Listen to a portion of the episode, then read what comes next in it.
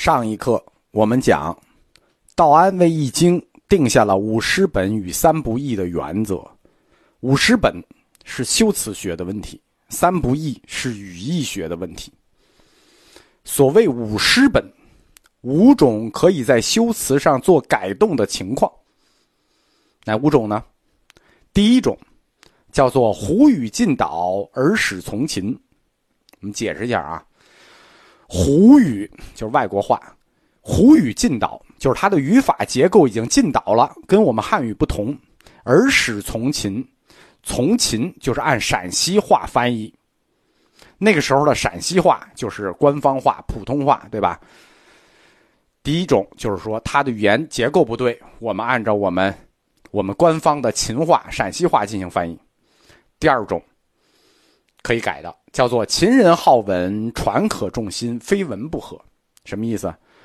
我们中国人对语言美有要求，为了方便传播，你这个好文你就得好听，对不对？才能方便传播，所以你就要美化一下修辞，可以。第三种，胡经至于咏叹、叮咛、反复，或三或四，不厌其烦，而今才斥。这是指般若类经书。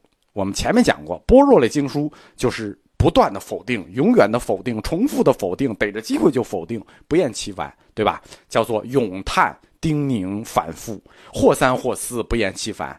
它主要指的就是般若类经书，一遍两遍就行了，五遍六七八遍太絮叨了，可以裁撤。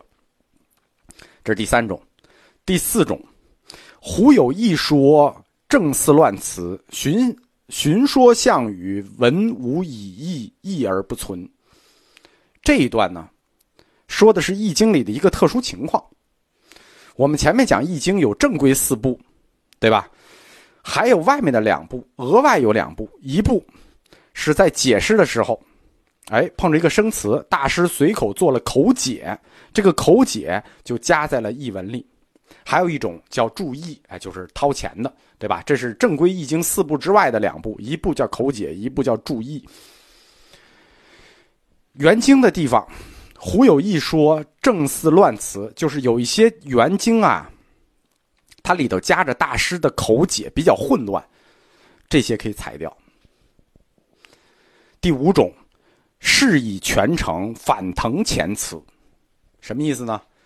易经在不同品之间是有过渡段的，比如你们听我讲课，哎，每一课我都要重复前面最后一点内容。上一课我们讲什么什么，把前一课的最后一点内容再讲一遍，这然后往下顺新课，这就叫反腾前词，对吧？就是上一课我已经讲完了，但是这一品我要再讲，又倒腾过来讲一遍，那这个过渡的内容重复了，对吧？我们讲课可以重复一下，顺一下，但是易经。你就可以裁掉这块这五种情况就是易经修辞学上的，就是根据情况可以调整译文。这就是五诗本。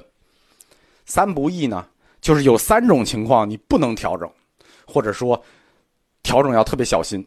第一种叫圣必因时，时俗有异，而山崖谷以示今时。这什么意思？圣人之言啊，它是因时的方便。对吧？圣人也分时代，不是说这话以前是这么说，他是因为那个时代他方便这么说，时代变了。但是圣人在那个时代说的时候，他圣必因时，时俗有异，就是说他是适应那个时代的微言大义。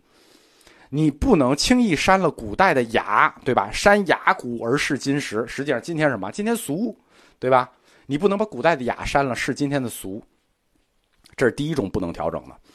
山崖谷而视金石。第二种叫做余至天格，欲以千岁之上威严，传和百王之下莫俗。还是那意思，对吧？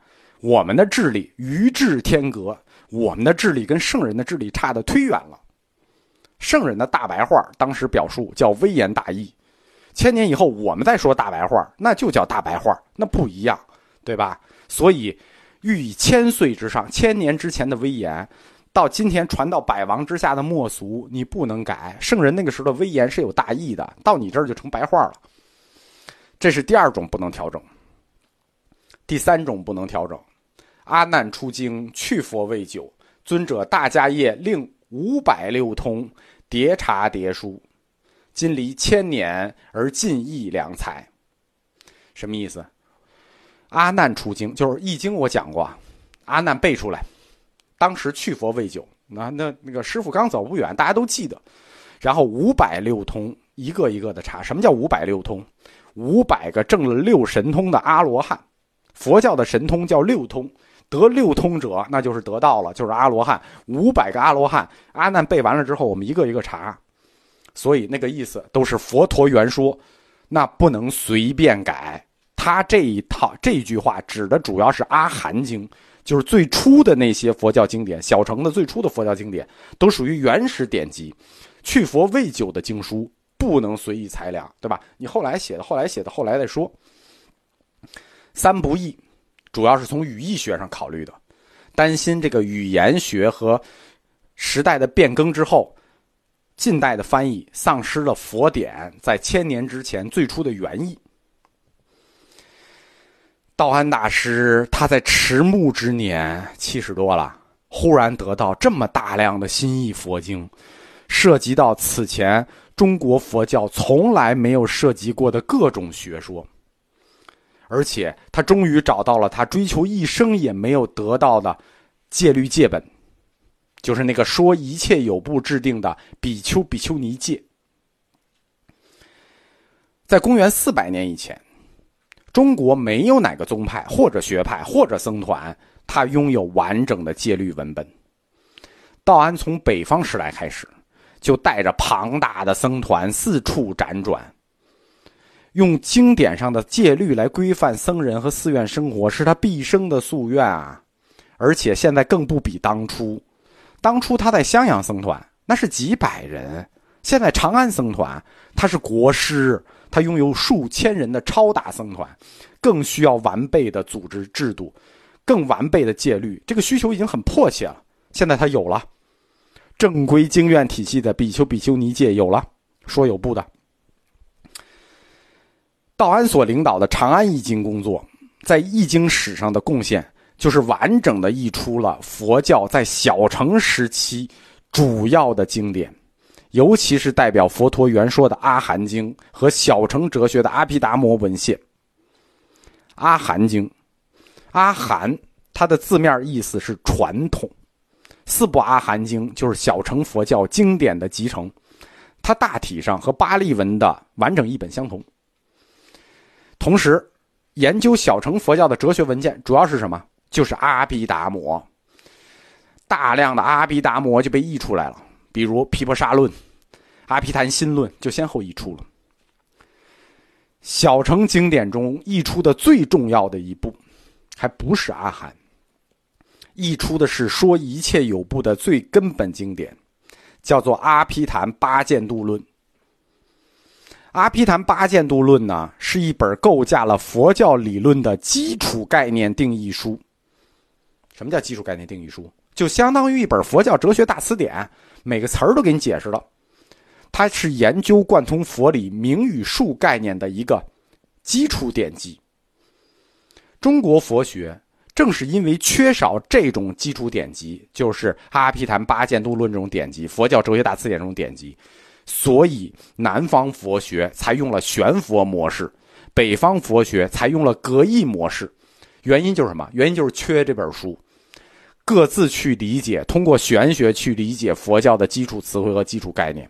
现在终于有了纯粹的佛教自身的理论经典，就是这本基础词典。我们就是我们开始说的。两个办法，一个办法，你把词儿都踢出去，你自己建一套。这个就是他自己建的那套《阿毗昙八见度论》，终于有了，全了。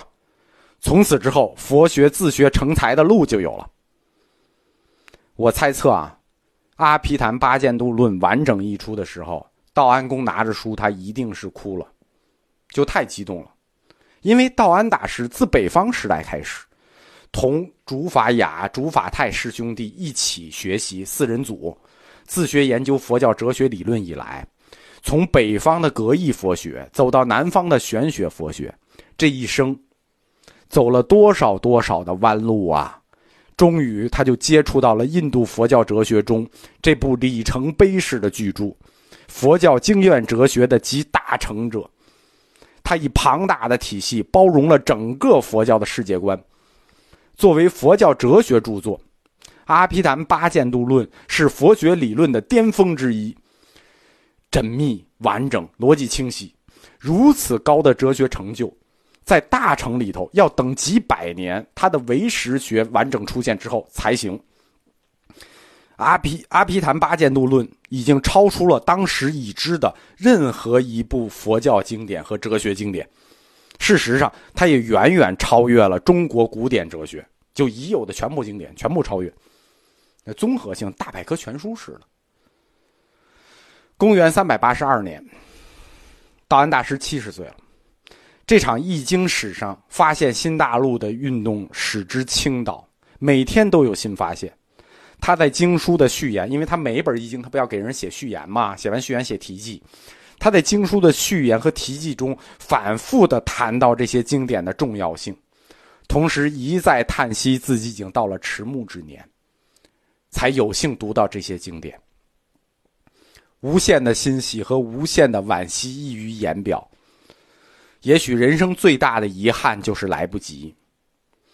道安在暮年，把他全身心的精力都投入到了易经事业里去，使他人生的第三个阶段——长安时代愈发辉煌。